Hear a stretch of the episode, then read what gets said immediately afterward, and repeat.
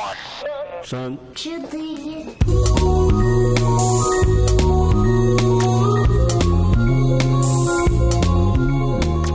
You're tuning in to Don't Sleep New York, a podcast for the New Yorker who wants to stay up on policy and politics in the city that never sleeps. My name is Arpon, and I'm joined by Matt and Rana Joy.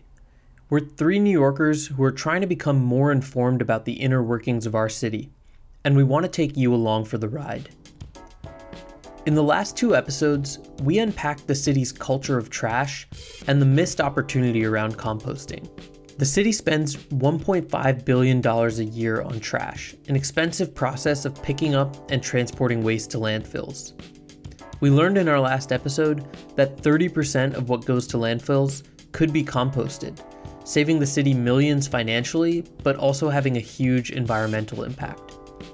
Today, we're going to unpack the last third or so of what comprises our landfills, and a part of everyday rubbish culture that we all take for granted. That's recycling.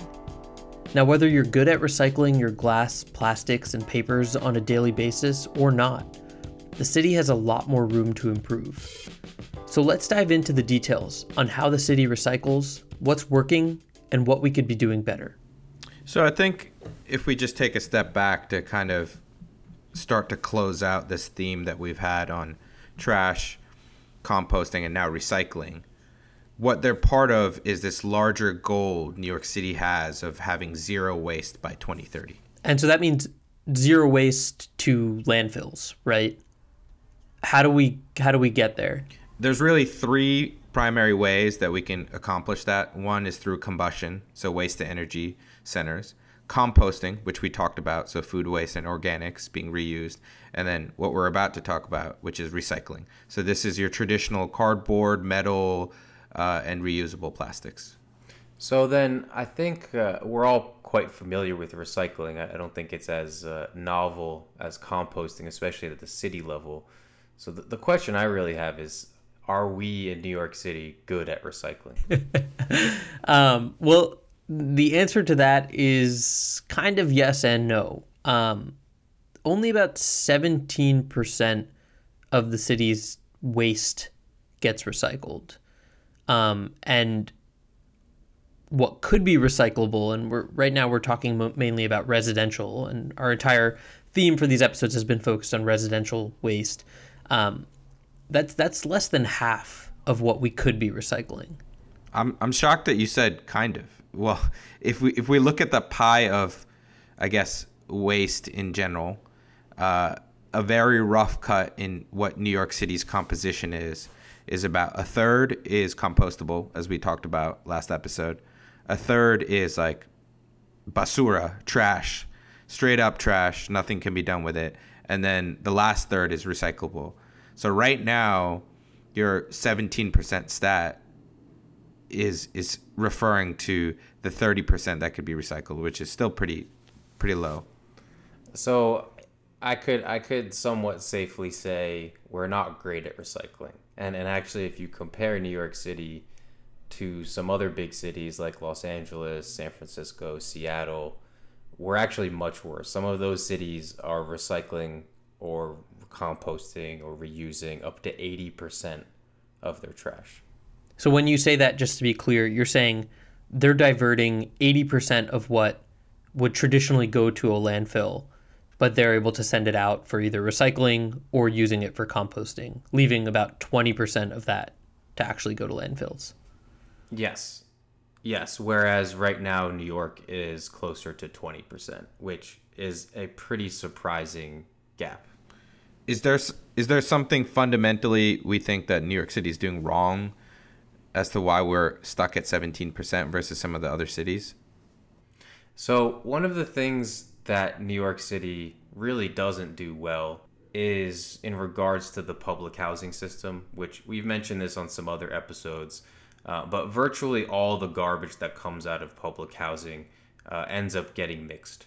Uh, there is not a good system in place to actually effectively recycle the items that are coming from there. I also think in some cases, New York City's been a little behind, at least compared to those West Coast cities, uh, when it comes to laws banning styrofoam or single use plastic, which a lot of those things are in place today. So it's very possible some of these statistics start to improve over time. And then I think the last one, which is sort of difficult to ascertain how New York compares on a cultural level to some of these West Coast cities that we mentioned. A lot of this is just behavior. And the advantage that a city like LA has over New York are financial incentives that I think work a lot better to reform that behavior. Yeah, and we we talked about that in the first episode in this series where yeah, I think it, cities like LA have a sort of pay as you throw policy when it comes to trash in general. So you're actually way more conscious about what you're putting outside on the curb to be picked up and sent to landfills.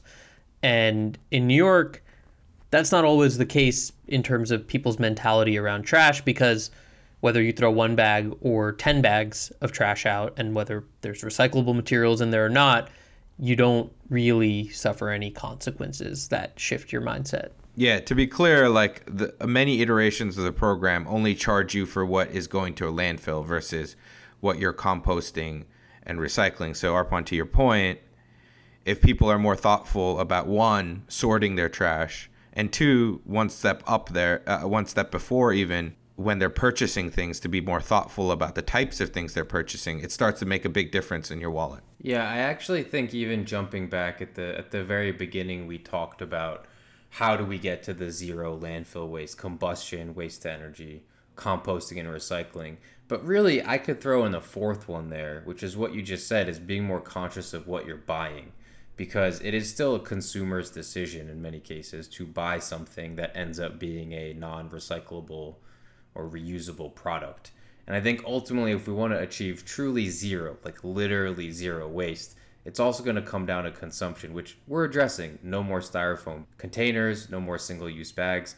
That's obviously a good start, but you actually need to get to a point where everything, all the waste that you're generating, is either compostable, recyclable, or reusable, which we're obviously not there yet. And I think one way to to frame this that uh, often we as citizens of the city don't always really think about how our behavior ladders up into the city's finances, right? And where money gets spent.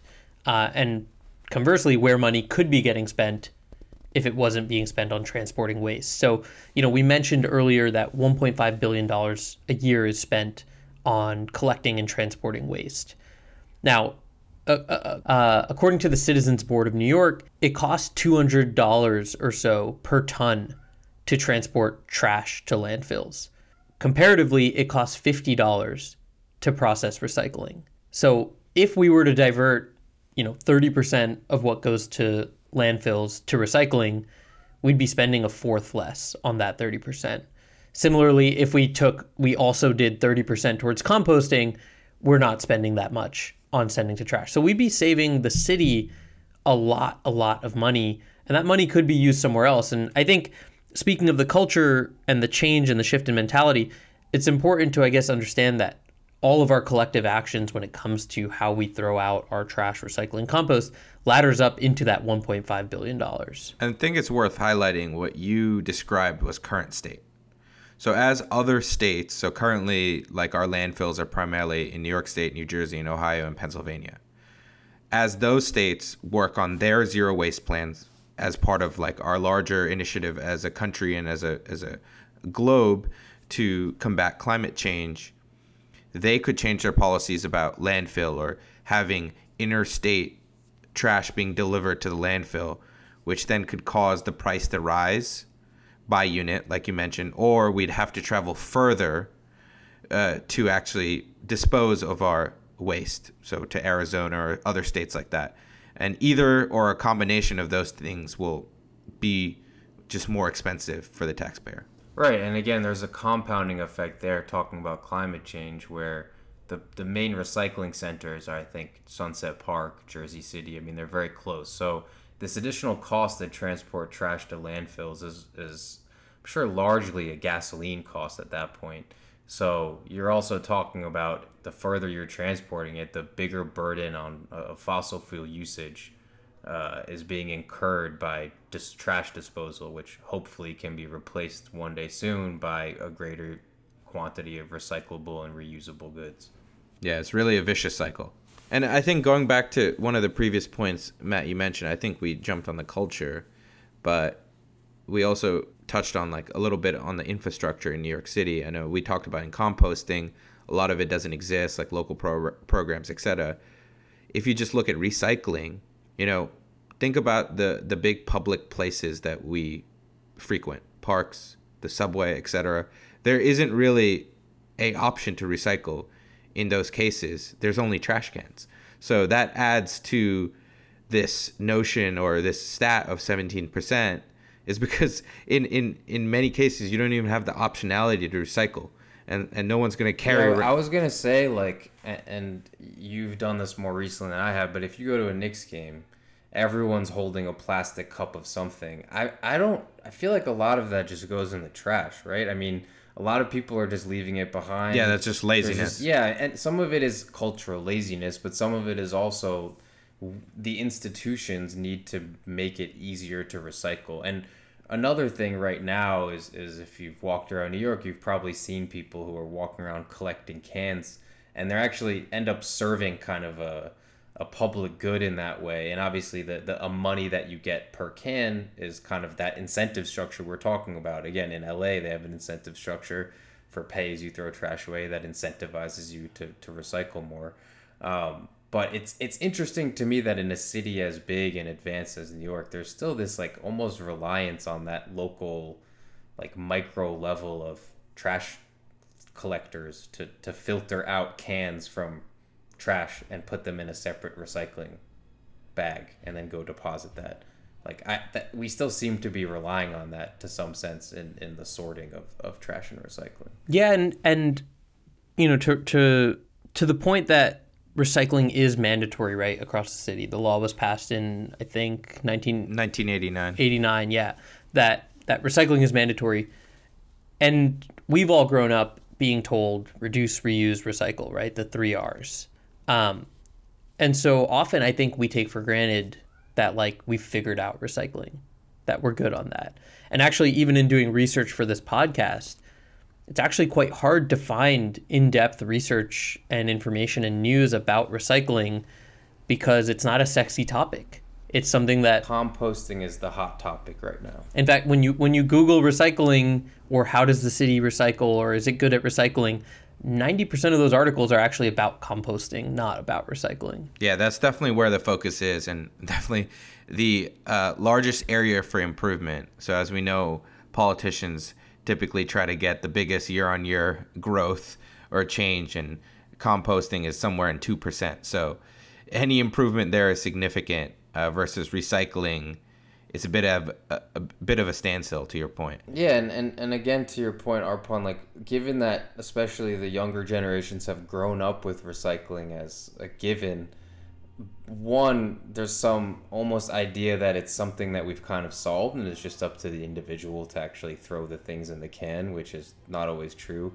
And then two, I think there's also an element of people being jaded. I I think we've all had experiences where we see or have seen some someone who's responsible for trash collection or recycling collection just throw a bag of recycling in with the trash and it kind of makes you go what the hell? Like To be fair, that that was primarily in the state of New Jersey. I don't know. I've but- seen I've seen that in offices. I've seen that everywhere. So I think it's something that that kind of gets you a little bit it, it's like someone has to be the first one to Demotivates care, you. but when you see other people not care and it makes your efforts feel futile then it, it obviously makes it that much harder which is again where we get to culture and ideally better individualized incentives to, to help change behavior on a mass scale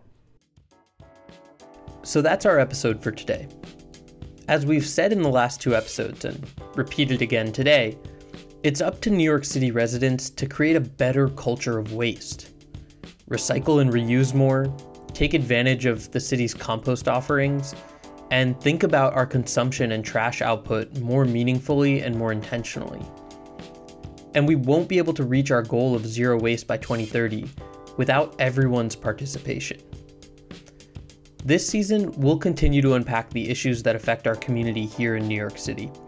So stay up to date with us by following at Don't Sleep NY on Twitter and Instagram. And don't forget to subscribe and leave a review on your podcasting platform of choice. It really helps us help more people like you get informed. The music you heard in this episode was provided by Brooklyn based artist and producer Jackery. We'll see you all in a few weeks. Until then, don't sleep.